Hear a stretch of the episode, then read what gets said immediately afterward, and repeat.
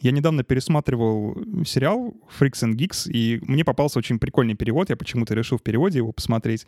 Э, «Уроды и придурки». Там вообще в целом перевод очень странный. Я не знаю, может, там э, был человек с Украины, но он, в общем, гэкал, и очень смешно некоторые слова говорил, например, как он э, произносит слово «бармицва».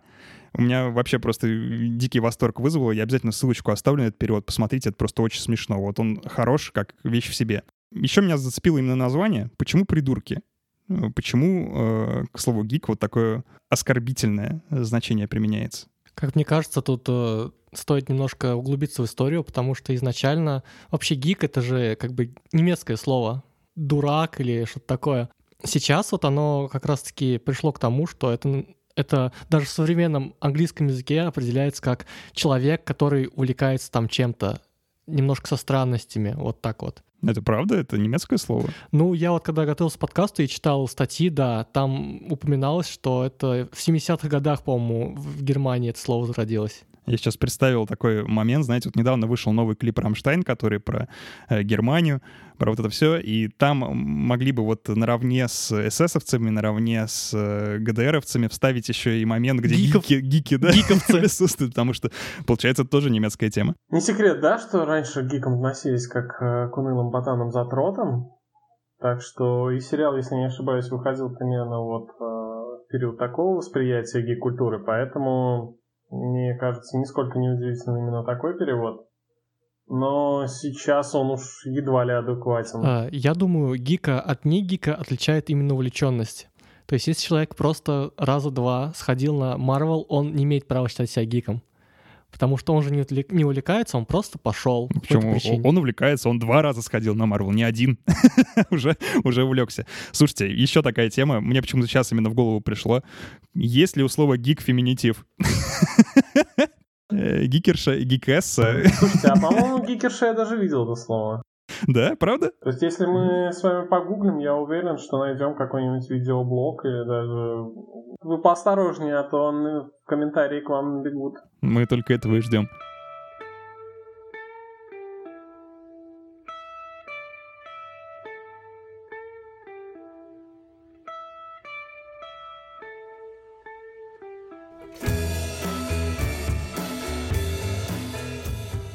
Хей, hey, привет, друзья! С вами подкаст «Русский Детройт» у микрофона Артем Полтавцев и Женя Клочков. Привет, ребят! И с нами на связи Константин Буянов, это редактор портала Geekster. Всем здравствуйте!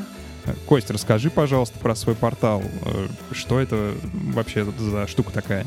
Ну, вообще, это портал, который мы задумали с товарищем из Минска много лет назад. Это такая, знаете, как блоговая платформа, наверное, была где мы писали всевозможные материалы о том, что нам интересно.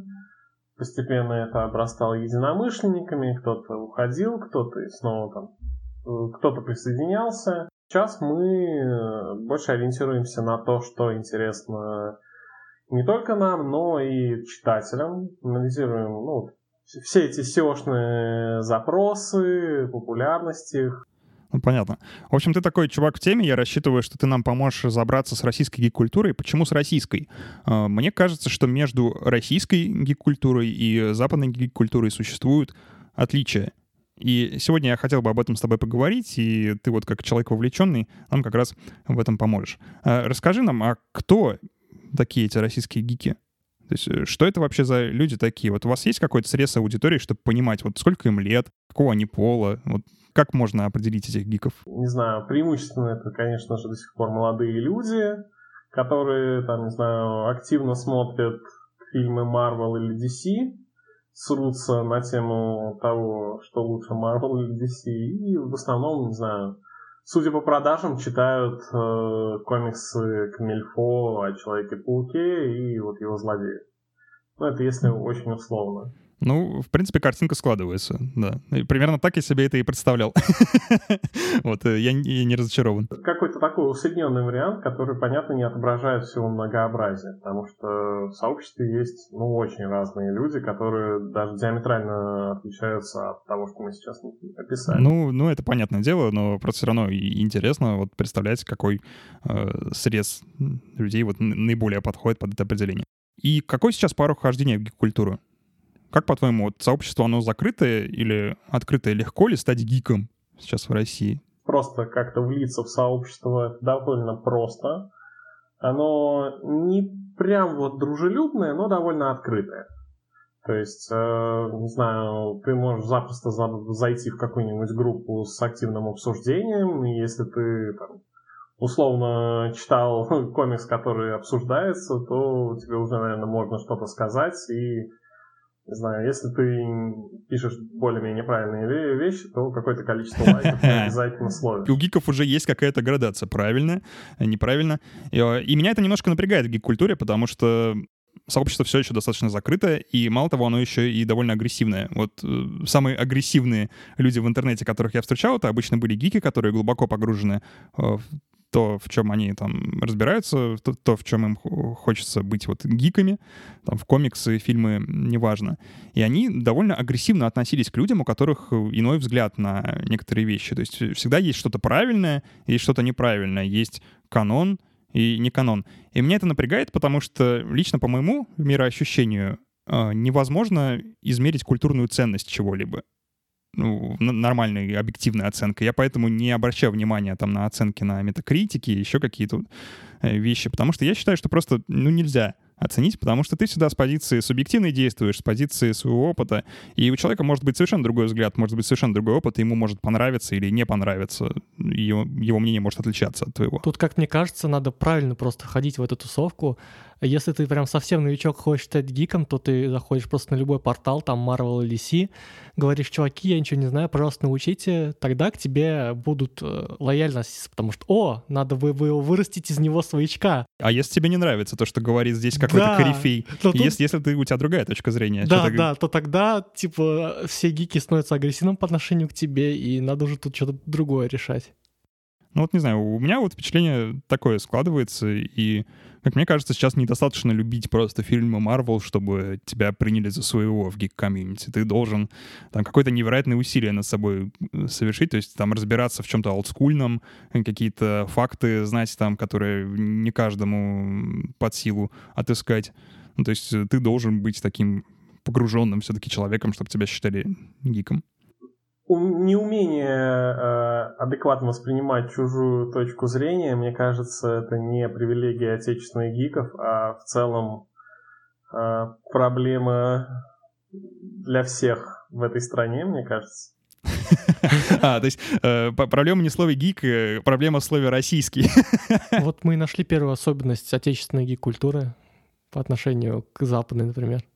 А знаешь, я не скажу, наверное, что даже это особенность российской гик-культуры. Я сейчас вспомнил э, слова Юина Макгрегора. Это человек, который э, играл Оби-Вана Кеноби в первых трех эпизодах, ну, в эпизоде 1, 2 и 3 э, «Звездных войн».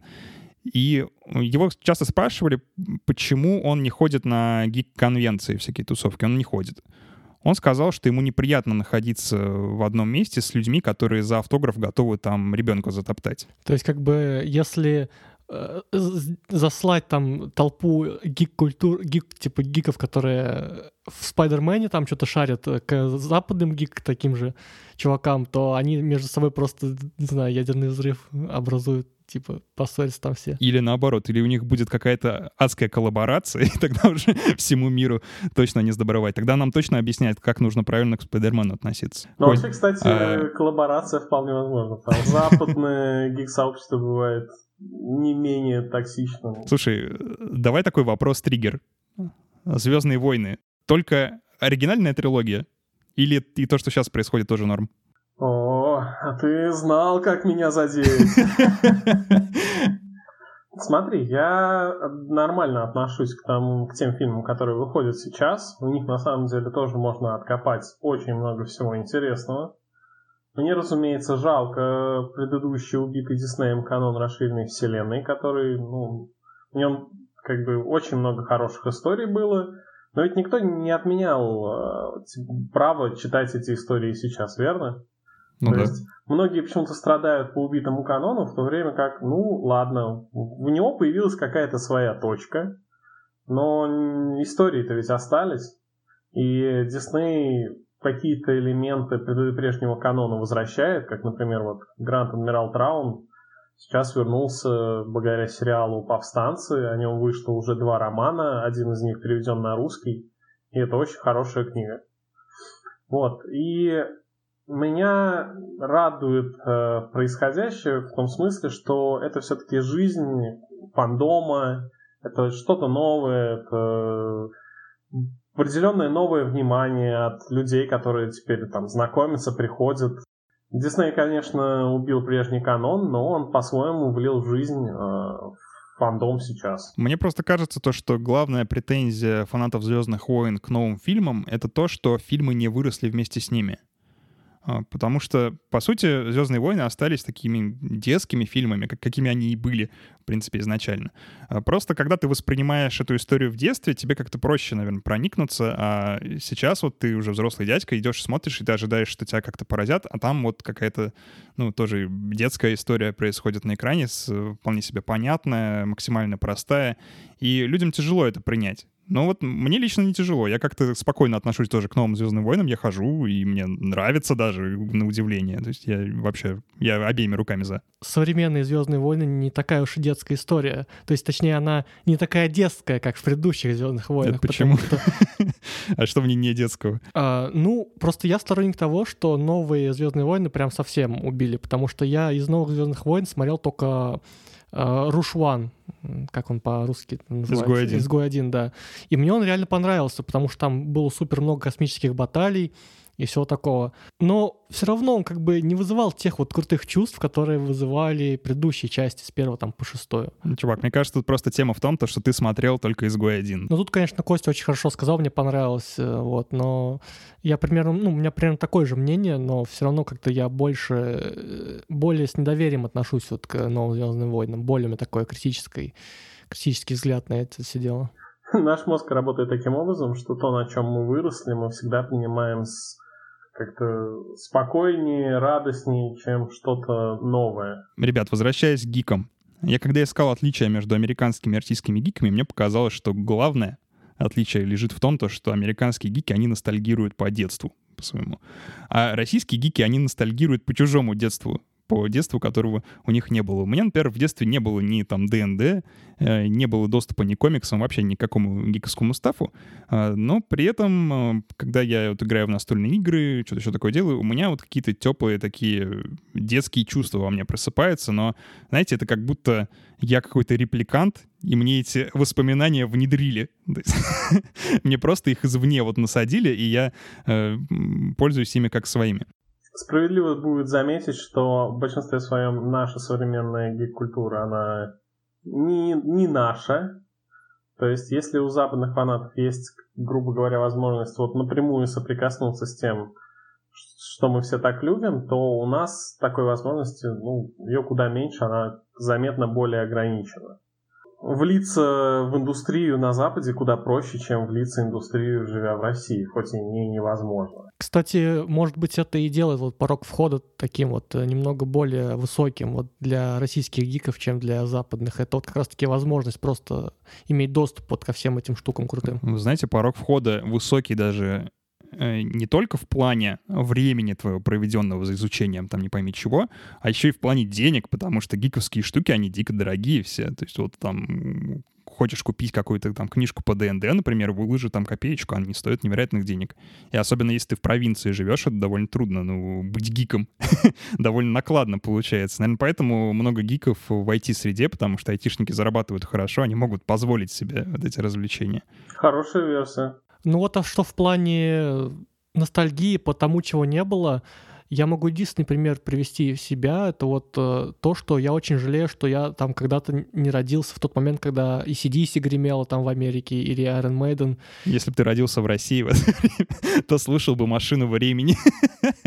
вот. Ну, то есть, если мы рассуждаем о том, чего как бы у нас не было в нашем детстве, вот, я вот реально об этом, то есть, скучаю. Родился бы я пораньше и, не, не, и в другом месте, типа, я бы гораздо был бы более счастлив, наверное, чем сейчас, потому что сейчас мне реально обидно за это. Слушайте, а у советских э, детей у них была какая-то своя гик-культура? Я вот смог вспомнить такое, знаете, всякие радиокружки, авиамоделирование, вот это все. Это что же достаточно такое закрытое комьюнити, которое требует э, глубокого э, погружения. И я не совсем понимаю, почему это сломалось сейчас. То есть э, почему э, мы как бы не продолжили традицию, да, эти радиокружки сейчас их все меньше и меньше, они как бы присутствуют, но уже не в каждой там школе найдется. И получается, что там с поклейки танчиков, да, люди перепрыгнули на разрисовывание миниатюр для Вахи. Хотя, ну, по сути, это, ну, развлечения это похожие. Может, оно просто успело надоесть в какой-то мере, нет? Прежние увлечения, то есть вот эти вот э, кружки радиолюбителей, юных натуралистов и прочее, они так или иначе, но была поддержка, я так понимаю, со стороны государства. То есть это как-то вот продвигалось, э, популяризировалось. Сейчас никто ничем подобным не занимается, в то время как, не знаю, Дисней очень даже агрессивно продвигает свою продукцию, поэтому, не знаю, Звездные войны ты зайдешь и увидишь в любом там супермаркете, там, Придешь купить маечку и наверняка найдешь какой-нибудь принт. Э, я нашел пример одного большого гик-сообщества у нас в России, это юнармия тогда в таком случае, потому что государство яро продвигает эту тему. А ты хорош. А чем люди увлекаются, как бы очень сильно чем-то увлечены. Поэтому... Ну, слушай, это просто когда ты э, настолько увлечен Warhammer ом, что хочешь в реальной жизни просто стать космодесантником самым настоящим. Отечественным космодесантником. Ну, почти космо. Просто пока десантником, но потом впоследствии космо, когда мы в космос начнем воевать. Ну, ну, нас же переименовали, типа, военно-воздушные силы, военно-космические силы, так что вот на первый шаг. Что, правда? Я, я не в курсе. Ну, у нас сейчас ВКС, да. Был ВВС, сейчас стал ВКС. Прикольно. Так что да, в одном шаге мы от внедрения в десантников гена семени Владимира Путина. А что, все правильно, как говорит Костя. То есть заходишь в любой супермаркет, там, пожалуйста, те резиновые сапожечки с камуфляжем там, не знаю, маечка. В общем, э, самое доступное на свете гик-комьюнити. Просто порог входа минимальный. И дешево реально, то есть как бы, пожалуйста. Э, в детстве бегал с палкой, представляешь, что это автомат. Все, уже уже в комьюнити, уже наш человек. Да, и причем по нему даже не надо ностальгировать, оно вот есть. Ребят, и получается, ну, все равно то, что российские гики сейчас это такие больше амбассадоры западной культуры, как вы думаете, а что будет с российской гик-культурой, если вдруг Рунет схлопнется, если мы станем изолированными? Мы вообще сможем как-то вот существовать как гик-сообщество, находясь в таких условиях?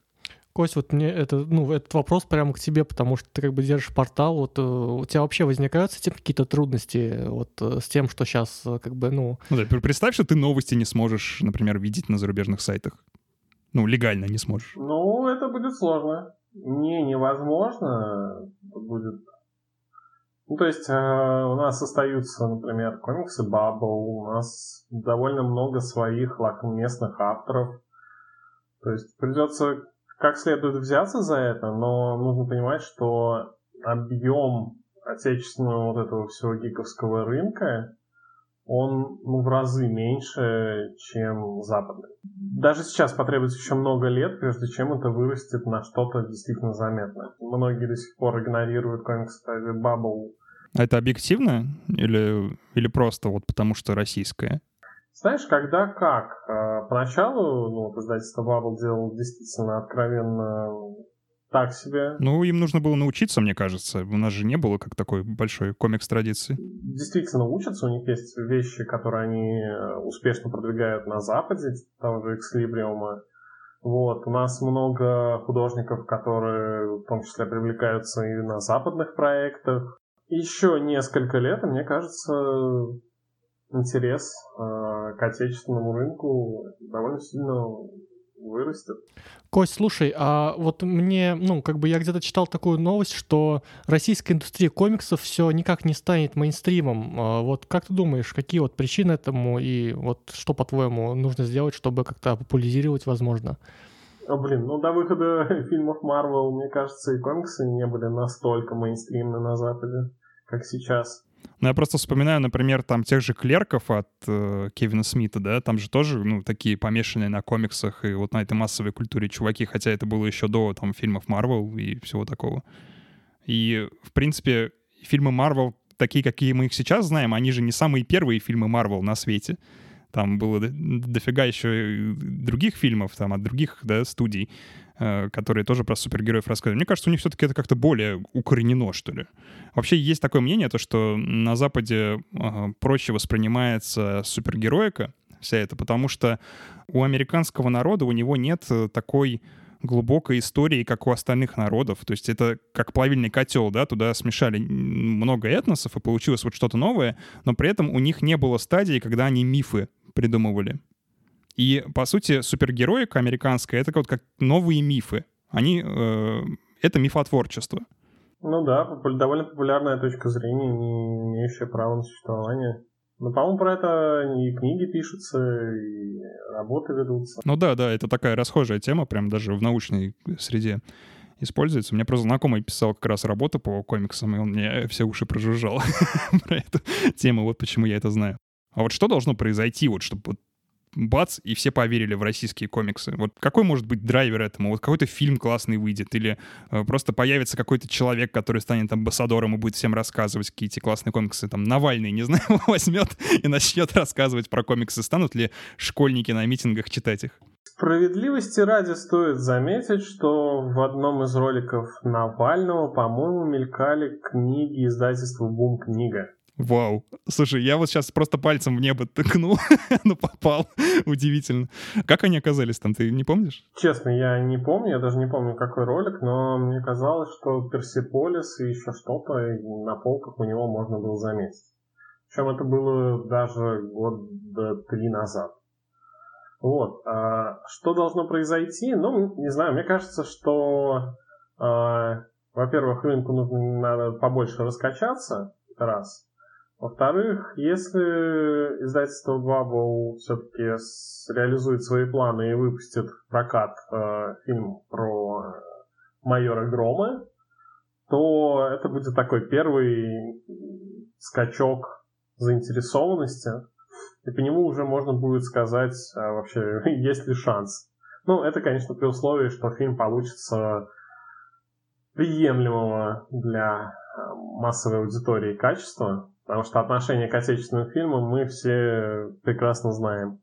Ну да, есть такой. Ну, кстати, трейлер мне довольно-таки понравился, который вот с ограблением банка. Там есть несколько странных моментов. Там очень затянутый момент, где этот э, грабитель радуется деньгам. Он такой странный, неловкий. Мне прям я так было стыдно немножко его смотреть. Я себя немножко неловко чувствовал. Но в целом он довольно динамичный и прикольный. Ну вот если они смогут сохранить настрой на весь большой фильм, то, мне кажется, получится очень здорово. И Издательства ждут новые читатели, и, может быть, ты в ближайшее время сможешь купить маечку с майором Громом в магазине, yeah. там твое.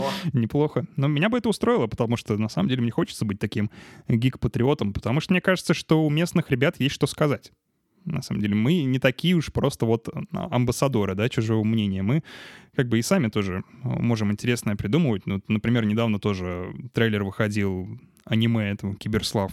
Я просто не разбираюсь, мне понравилось. А, ну, справедливости ради стоит заметить, что вот направлен в музыке э, за последнее время был такой поворот на скажем так, отечественную. Да, да, да. Вот э, русская музыка — это вот как раз то, что вот э, начало двигать русскую культуру в целом. Потому что русские научились классную музыку делать. И я не знаю, каким образом это произошло. То есть, когда я там в школе учился, все считали, что русская музыка — это кал, а теперь Абсолютно нет русская музыка, да, она супер крутая, поэтому если вдруг кто-то из слушателей до сих пор думает, что русская музыка — это кау, пожалуйста, послушайте что-нибудь из современного, наверняка вам зайдет.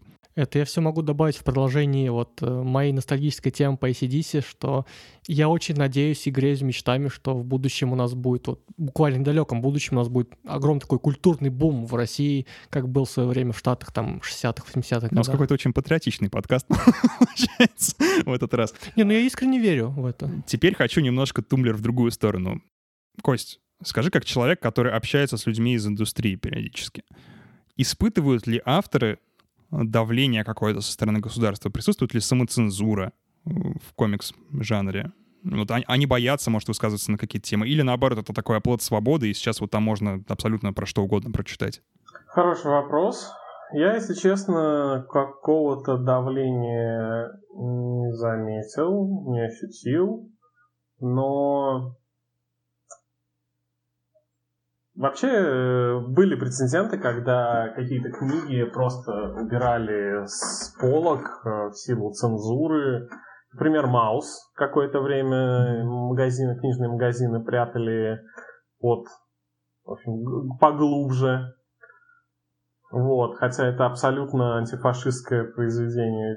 Э, не знаю, помнится истории с запретами тетради смерти. Вот, но касательно именно каких-то отечественных продуктов, то, по-моему, ничего у нас не подвергалось запрету. А, более того, по-моему, Bubble в одном из своих выпусков э, взяли и взорвали Милонова. Предлагает очередной запрет, по-моему, там нижнего кружевного белья, и на следующем кадре то место, где он выступает, просто взрывается, там такой большой красочный взрыв. А е- действительно, есть ли она какая-то цензура? Мне кажется, нет. Наверное, рынок еще недостаточно вырос, чтобы привлекать чье-то такое вот внимание. Слушай, может, это будет видно на примере каких-то инди-чуваков из России. Все-таки Bubble — это достаточно ну, такое уже сформировавшееся издание, да? Вот мне, например, нравятся инди-комиксы, я люблю таких прям небольших чуваков. Мне очень понравились, например, секс-преступники. Не так давно на них наткнулся. И мне стало интересно, может ли такой же откровенный вот комикс появиться в России? Например, не, не станут ли там каких-то проблем вот ему чинить? Вот, ну, чисто так вот, гипотетически. Э, нет, думаю, нет. Секс-преступники вообще довольно беззубый комикс. И при этом он, по-моему, продается в обложке с рейтинга 18 плюс. Ну, ну, он, да, он не то чтобы там про политику, там вообще ничего нет, он просто про секс. И мне кажется, что отношение к комиксу в российском обществе все еще такое, что это штука для детей. Может быть, немного. И, возможно, из-за этого могут возникнуть проблемы. Выходила у нас книга в 2014, кажется, году, называется «Мой секс», которая ну, как довольно взрослая и серьезная история, которая, по-моему, даже за границей дошла аж чуть ли не до постановок. Вот, у нас она была воспринята смешанно. Вот, но я не могу вспомнить, чтобы, как сказать, чтобы, там, не знаю, на уровне публикации и распространения авторам ставили какие-нибудь палки в колеса. При этом это такая вот серьезная действительно книга. Ты как редактор, да, гик-портала, ты являешься таким ну, проводником, что ли, для многих людей в мир гик-культуры. То есть ты направляешь луч внимания аудитории там на определенные какие-то вещи.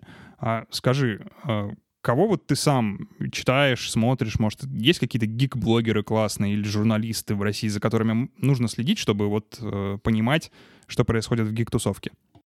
Блин, это хороший вопрос. Наверное, стоит открыть страничку на Ютубе. А, на самом деле, я, например, вот э, небольшой фанат. Э, я вообще почти не смотрю отечественных YouTube-блогеров, к сожалению.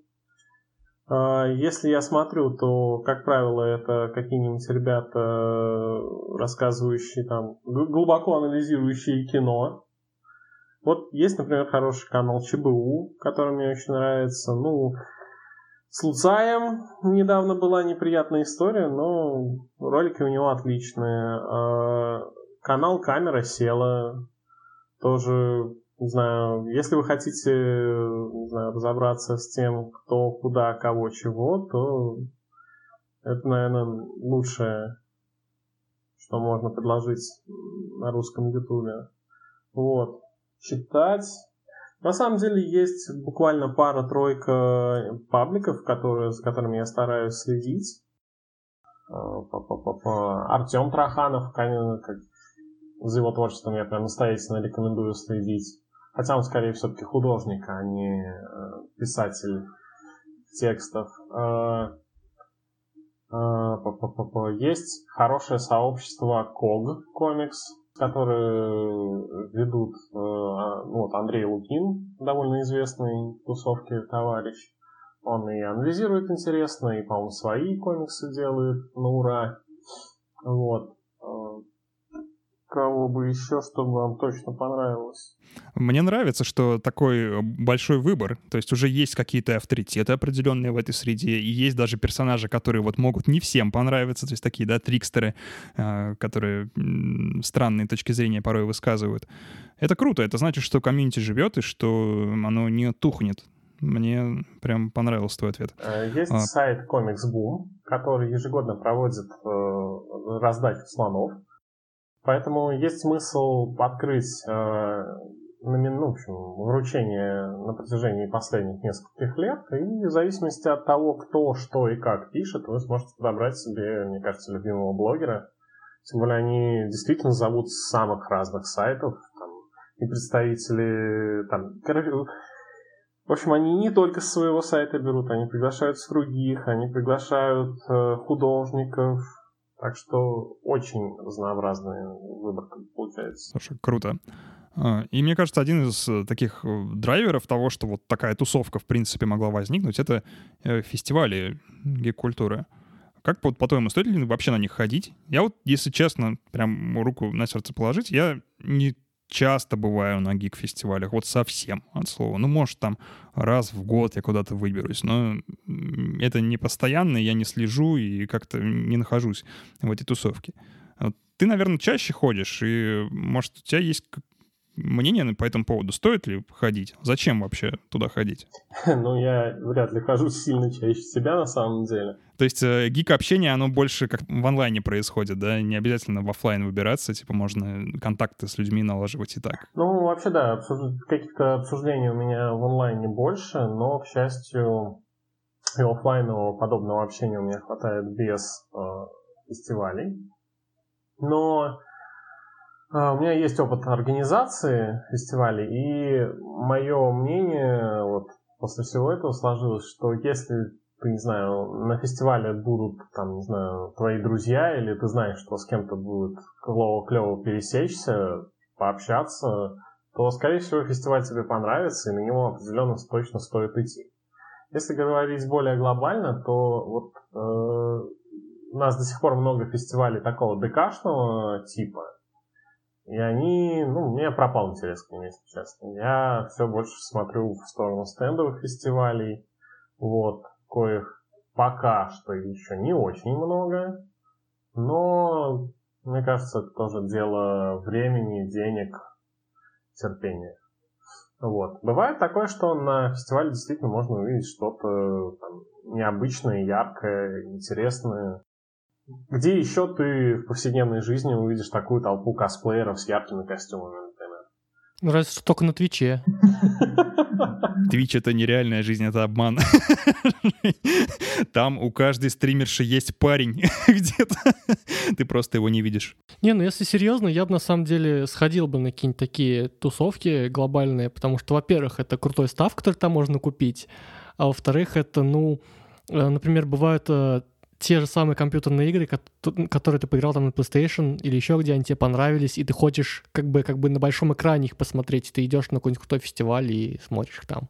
Ну, не знаю, у меня такое двойственное впечатление, потому что на крупных э, каких-то гик-тусовках я вообще не был ни разу. Я был только на всяких региональных фестивалях, да, там в Тольятти, в Самаре, еще в таких вот, ну, такого же плана городах. Э, и у меня всегда оставалось такое впечатление, как будто организаторы не знают, что они хотят сделать. То есть они собрали абсолютно всех желающих, вот кто чем-то хотя бы увлекается. То есть и там такая ситуация происходит, что на улице у них, значит, фехтовальщики фехтуют, а внутри у них косплееры дефилируют, там еще где-то в закутке сидят настольщики и злобно на всех зыркают, еще есть какая-то вот э, комикс-тусовка. И они все как-то знаете, не перемешиваются. То есть вот бывает, когда круто, когда вот разнообразно и классно, а вот тут как будто люди группками пришли, группками тусят, и потом группками пошли домой. То есть нет какого-то вот общения между ними. То есть фехтовальщики, они приехали пофехтовать. Эм, настольщики, они приехали поиграть. И никто не ходит и не смотрит, что там у других. И меня это как-то немножко удручает, атмосфера такая. Вот как правильно Костя сказал, мне кажется, это ДКшный такой стиль. Вот как будто э, какой-то областной дом культуры, да, презентует все направления деятельности, какие у них есть. То есть, а тут у нас там хор казачий, а тут, значит, э, не знаю, балета школа, тут, значит, театральная какая-то любительская постановка, то есть все это перемешку, и получается какой-то винегрет из активностей. Ну, вот у меня такое странное впечатление. Кстати говоря, про косплееров. Э, Кость, на каком уровне сейчас российский косплей находится? Вот э, появилась ли у нас наша э, российская Джессика Нигри, знаешь, чтобы вот э, человек, которого знают за пределами тусовки уже, вот такой притча в языцах? Ну, сложно говорить о международной популярности сидя в России. Вот, но, во-первых, э, отечественные косплееры, по-моему, сейчас одни из самых топовых во всем мире, насколько я могу судить. Вот э, проводился недавно конкурс по костюмам персонажей Overwatch, если не ошибаюсь, где себя отлично показала в том числе и команда из России. Победил в итоге, по-моему, француз, но, тем не менее, наши получили немало внимания и позитивных откликов. Вот. А если у нас своя Джессика Нигри, сказать сложно, потому что, черт побери, Джессика Нигри одна на весь мир и никто ее, по-моему, не заменит. Почему-то многие девушки ошибочно полагают, что все дело в том, как бы красиво раздеться. А дело в том, как бы красиво одеться на самом-то деле. Все наоборот. You do it wrong. Нет, на самом деле, если открыть Инстаграм той же Джессики Нигри, он в большинстве своем состоит из какого-то эротического контента. При том, ну что она может делать очень клевые костюмы, это раз. А во-вторых, ну, если вы смотрели ее видеоблог, то, блин, она ведет себя как свой в доску человек, которому... Ну, девчонка из соседнего двора такая, да, с которой ты мог там дружить в детстве. Ну, да, да, пожалуй. Кстати, мне кажется, были какие-то предпосылки к тому, чтобы появилась э, российская Джессика Нигри. Я помню, например, э, была у нас девчонка, которую сделали официальным лицом э, Bioshock Infinite. Помнишь, да, историю? И это прям на весь мир гремело, я помню, прям дикие там были какие-то статьи на зарубежных ресурсах про это. Мне прям гордость взяла. Недавно был случай, э, по-моему, официальный аккаунт э, Bethesda, что ли.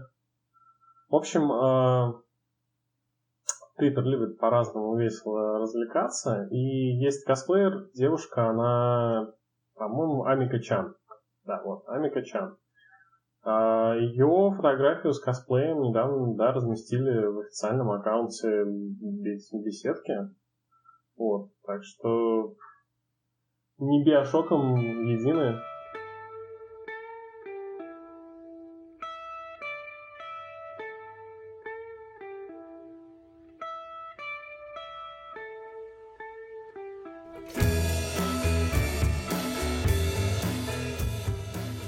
Хей, hey, друзья, это наша аутро.